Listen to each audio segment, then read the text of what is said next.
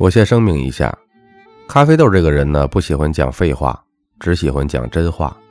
喜欢的朋友们呢，可以继续听，受不了的可以翻篇了，因为真话往往不怎么好听。另外，这段声音千万不要让你的家人、朋友、另一半、合伙人或者是员工听到，切记。先记住一句话，你为啥经常受伤啊？因为你总喜欢自作多情。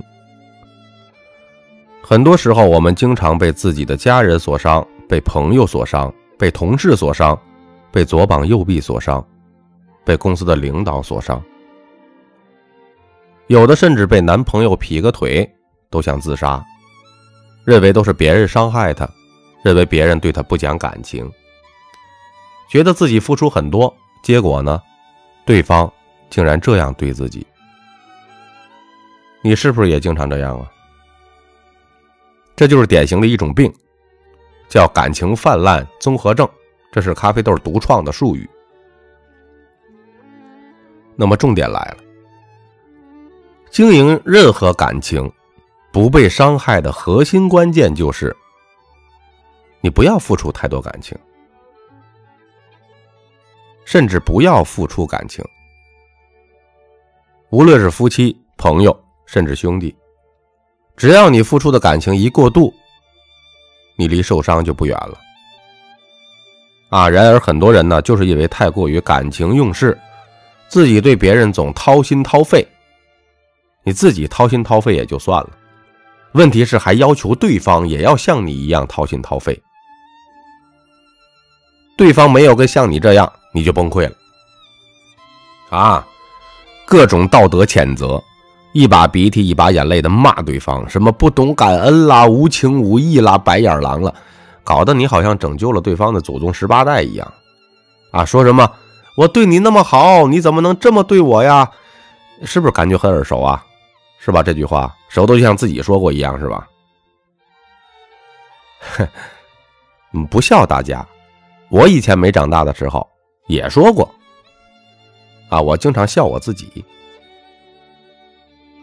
这里边的问题是什么呢？问题是人家压根儿就没有要求你要掏心掏肺的对他呀，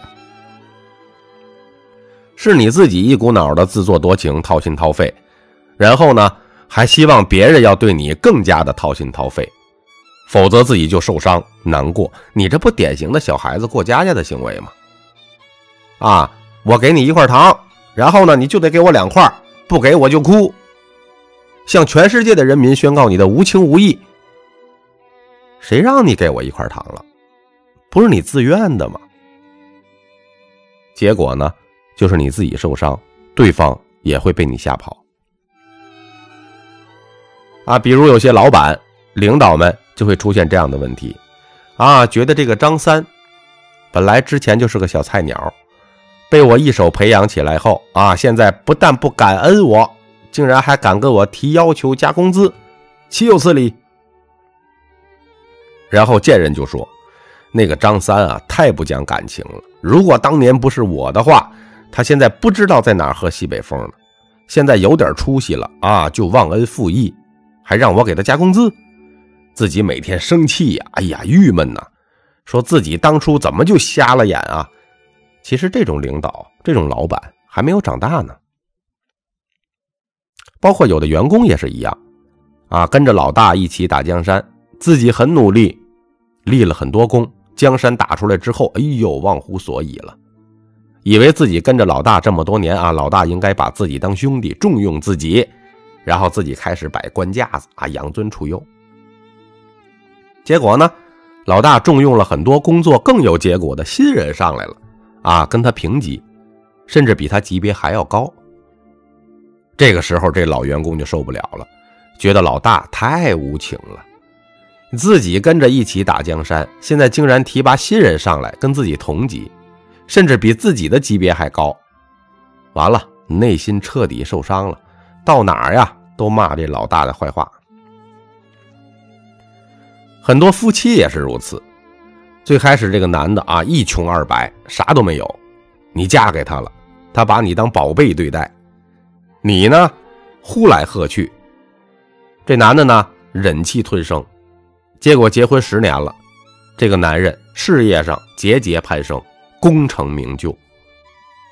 可这女人呢，除了年龄和皱纹增长了，哪儿都没长。然后这个女人还像10年前一样对这个男人呼来喝去，不把这个男的当回事儿。结果这个男人终于有一天，甭，在外面找了一个哪儿都比这个原配优秀的女人，回来跟这个原配离婚了。这个原配呀，就开始骂这个男人，不讲感情，陈世美，白眼狼，天天哭，天天擦眼泪。其实这些都是自己没有长大的表现啊。凡是用感情和道德来衡量人与人的关系的，基本最后都会受伤。为啥呀？因为一切感情的背后是利益交换。说白了，能真正长久的感情，背后一定是因为有长久的利益捆绑。就是你能为对方带来更多好处，对方才会对你付出更多感情。没有筹码的付出，你不要指望别人会在乎。这个世界最廉价的就是一事无成的温柔嘛。跟任何人合伙做生意也一样，都先讲明白一件事儿咱们一伙人在一起是因为利益在一起的，我们是做事儿的，不是为了感情在一起的。凡是一开始感情讲太多的称兄道弟合伙做生意的，基本最后都没啥好结果。为啥呢？被情所困呢，有点什么事就把感情扯进来了，感情讲提太多了，你就没法讲利益了，一点硬化那就伤感情，你这怎么搞啊？大家在一起就是因为能为彼此贡献利益而在一起，否则根本就没有在一块的意义嘛。有人就问了，咖啡豆，你这是不是太现实了呀？我跟大家说哈，这不是现实的问题，这是活下去的问题。大家都需要生存，需要生活，就必须要有物质的回报，否则你人都快饿死了，你还谈啥情啊？跟普通人普通选手多谈谈他的个人利益，少谈大梦想，少讲兄弟情。他们饭还吃不上呢，生活问题还没解决了，哪有那个高度跟你谈大梦想兄弟情啊？跟有一定财富和思维的人要少谈个人利益，多谈谈未来的大利益大梦想。不是说他格局高境界高而是谈眼前的小利益他看不上，他更在乎更大的利益。咱们过去都听说人之初性本善，是吧？人性生下来一定不是善的，而是要不断的通过后天的教育让它变善。人性来到这个世界包括动物，其实本性就是自私的，这是真相，这也是正常的，不是说自私就等于坏。咱们来到这个世界，每个人都是需要生存，生存就需要掠夺和竞争，谁也躲不过。比如小孩刚生下来，隔一会儿就得吃奶，结果妈妈太困了，没起来喂他，他有没有很善良的体谅妈妈每天带他的辛苦然后就晚点再吃呢？没有。不给喂奶哇哇哭气得不行，你说这里边有善良吗？2岁的小孩玩玩具，别的小孩来拿一下也想玩一下，他上去就抢过来，还打了那个小孩一巴掌，这里边有善良吗？甚至2个兄弟小时候为了抢玩具那都是经常打架的，这还一奶同胞呢，是吧？亲兄弟呢。所以说人性与生俱来的就是自私。朋友说了，那不对佛祖很无私普度众生像比尔盖茨呀、扎克伯格呀、什么周润发都很无私都裸捐在这里咖啡豆也告诉你，他们也都是自私的，只是自私分为2个境界。普通人追求物质的自私，就是车子房子票子，对吧？这些高手们已经过了物质的阶段了，他们不缺钱，他们追求的是精神的自私。一个企业要想做大，合伙人之间必须不能追求小自私，而是追求大自私。不能靠眼前的小利益来捆绑，要靠未来的大利益捆绑。如果你搭在一起只是为了赚几百万，赚个车，赚个房，这种关系在一起的基本都不会长久。为什么呢？因为你房子买了，车买了，钱也有了，那就快结束了。只有涉及彼此的利益越大，彼此才越无法分开，这跟感情毫无关系。所以你会发现，那些你小时候玩的特别好的小伙伴，今天一个个的都不见了，甚至你和你的亲戚的关系都没有那么浓了。但是那些跟你有长期利益捆绑的人呢，关系永远不会冷淡。所以啊，你所谓的对谁谁谁很讲感情啊，都是假的。其实你对谁都没有讲感情，你只是在对他能给你的利益讲感情，对方这个人只是给你好处和利益的那个载体而已。你之所以对他好，不是你在对他好，是你在对他能给你贡献的利益好而已。你哪里有对他讲感情啊？你试想，你对一个女孩子呵护备至，关心体贴，你到底为了啥？男同胞们心里清楚得很吧？你完全对他这个人讲感情吗？既然你都不是完全为了感情，那就是为了利益，凭什么人家就不能因为追求更大的利益而离开你呢？女孩子也一样啊，凭什么你老公不能为了追求更大的好处而抛弃你呢？你当年选他，不也是因为他能给你别人给不了的好处和利益吗？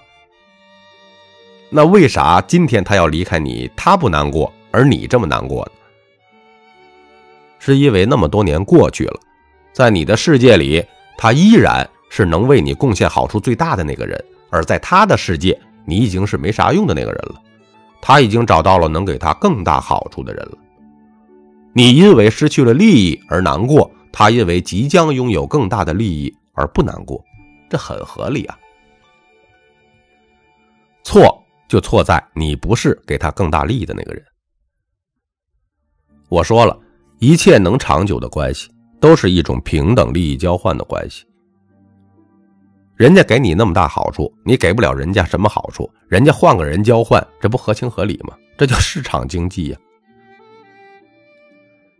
你是卖菜的，一个顾客在你这儿买了10年的菜，结果后来隔壁开了一家更新鲜更便宜的生鲜超市，他不来你这儿买了，你就哭，你说人家无情无义，你这不搞笑呢吗？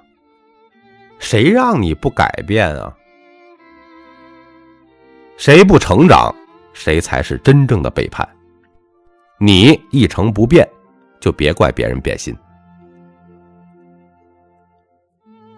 这个世界没有那么多的背叛和伤害，本质是什么？本质都是你给不了好处了，那别人只好找别人去获得好处了。你自己不也是这样吗？所以说那些伤害你的人，其实都是被你逼的。所以说各位听众朋友们要记住，只要你没有贡献利益，而获得的利益都会消失，因为谁都不是傻子。所以老板和员工之间啊，客户和企业之间，包括情侣之间，朋友之间，没有永远的关系，只有阶段性的关系，都是阶段性被使用的关系。你现在拥有的一切都是你阶段性被使用的结果。这个阶段你贡献的价值高，所以对方还继续会使用你。如果到了下个阶段，你无法贡献更大的价值，你被替代是合情合理的。不是你的老大不讲情，不是你的客户不讲情，谁不贡献价值，谁才是最大的无情，才是最大的背叛。那你说有没有夫妻走一辈子的，员工在企业被重用一辈子的？有啊，太多了。为什么呀？因为他们在每个阶段都能够为对方贡献持续的价值啊，所以能被互相持续的利用啊。就像我和我的合伙人也是一样啊，我们做生意也是用了巨大的心血啊，基本有项目每天也都是加班加点的干的，晚上也都是平均只睡4-5个小时。比如重感冒啊、发烧生病很严重还在工作，为什么这么拼啊？因为要有持续被你利用的价值啊！我们过去几年做的不错，但是我们很清楚，那只是那个阶段贡献了价值。如果我们不持续的创造新的价值，在下个阶段我们就结束了。所以说啊，你要记住，越是在你成功的阶段，越要警醒，丝毫不能放松。因为这个阶段你拥有的只是你这个阶段价值的回报，不是永远的。很多老板为什么努力多年，最后落得个负债的下场呢？他就是把阶段性的成功当成了永远的成功。所有那些让你生气、悲伤、难过的人，包括你的好朋友、你的上级领导、你培养上来的人才，包括你的老公、老婆，他们敢伤害你，其实就是你价值太低的体现。那你还有啥可受伤的呀？这不都是正常的吗？你价值高了，谁敢伤害你啊？谁敢不尊重你啊？你没有价值，你天天当牛做马又有什么用啊？不要活在你过去为别人贡献的价值里，一定要活在你未来为别人贡献的价值里。人们更加感恩的是你未来能给予他的好处，而不是过去。这就是人性。我们来讲一个故事来收尾。武大郎和潘金莲他们之间的问题不能全怪潘金莲。最开始，潘金莲家里很穷，被卖到了大户人家做奴婢，是武大郎花钱把潘金莲买出来的。潘金莲刚开始还感谢武大郎，感恩戴德，对吧？对武大郎照顾备至。可是时间久了，武大郎没有任何新的变化，就天天挑个扁担卖炊饼。你说长得丑也就算了吧，还没有梦想。你一说要是想开几家炊饼连锁店也行啊，也没有。后来潘金莲就不满足了。最后的结果你们知道了，潘金莲和西门庆合伙把武大郎给害死了。当然，这里边肯定潘金莲和西门庆是罪大恶极呀。那但是这个事儿有没有武大郎的错呢？肯定有啊。什么错？价值太低呀。如果潘金莲的老公不是武大郎，是武松呢，那结局可能就完全不一样了。武松人高马大，长得帅气，又是打虎的英雄啊，在这个县衙做巡捕，那结局就不一样了。所以红杏出墙未必都是红杏的错，更大的可能是因为墙太矮。以后把所有人的感情看明白了，不要轻易的相信感情了，多相信一些价值吧。自己没有价值之前，一切感情都是假的。高手永远不从感情的角度去和别人建立感情，只从利益的角度去和别人建立感情。不从感情的角度切入，自然就不会有人能伤得到你。你就把一切就都看明白了。永远不要相信别人会对我讲情，永远要相信别人只会对我贡献的好处来讲情。我是大家的主播365天咖啡豆，如有不同的意见，请在下方的评论区留言。感谢您的收听。